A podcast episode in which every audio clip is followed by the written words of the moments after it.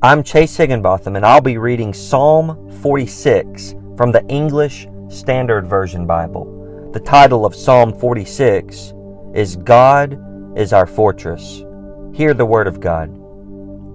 God is our refuge and strength, a very present help in trouble. Therefore, we will not fear, though the earth gives way, though the mountains be moved into the heart of the sea, though its waters roar and foam, though the mountains tremble at its swelling.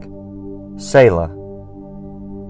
There is a river whose streams make glad the city of God, the holy habitation of the Most High.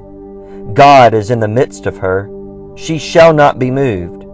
God will help her when morning dawns. The nations rage, the kingdoms totter.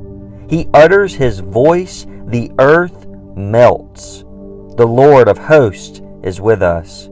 The God of Jacob is our fortress. Selah.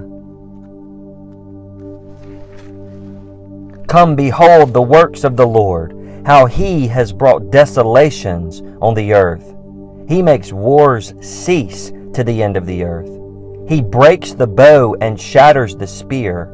He burns the chariots with fire. Be still and know that I am God. I will be exalted among the nations. I will be exalted in the earth. The Lord of hosts is with us. The God of Jacob is our fortress. Selah. This is the Word of God.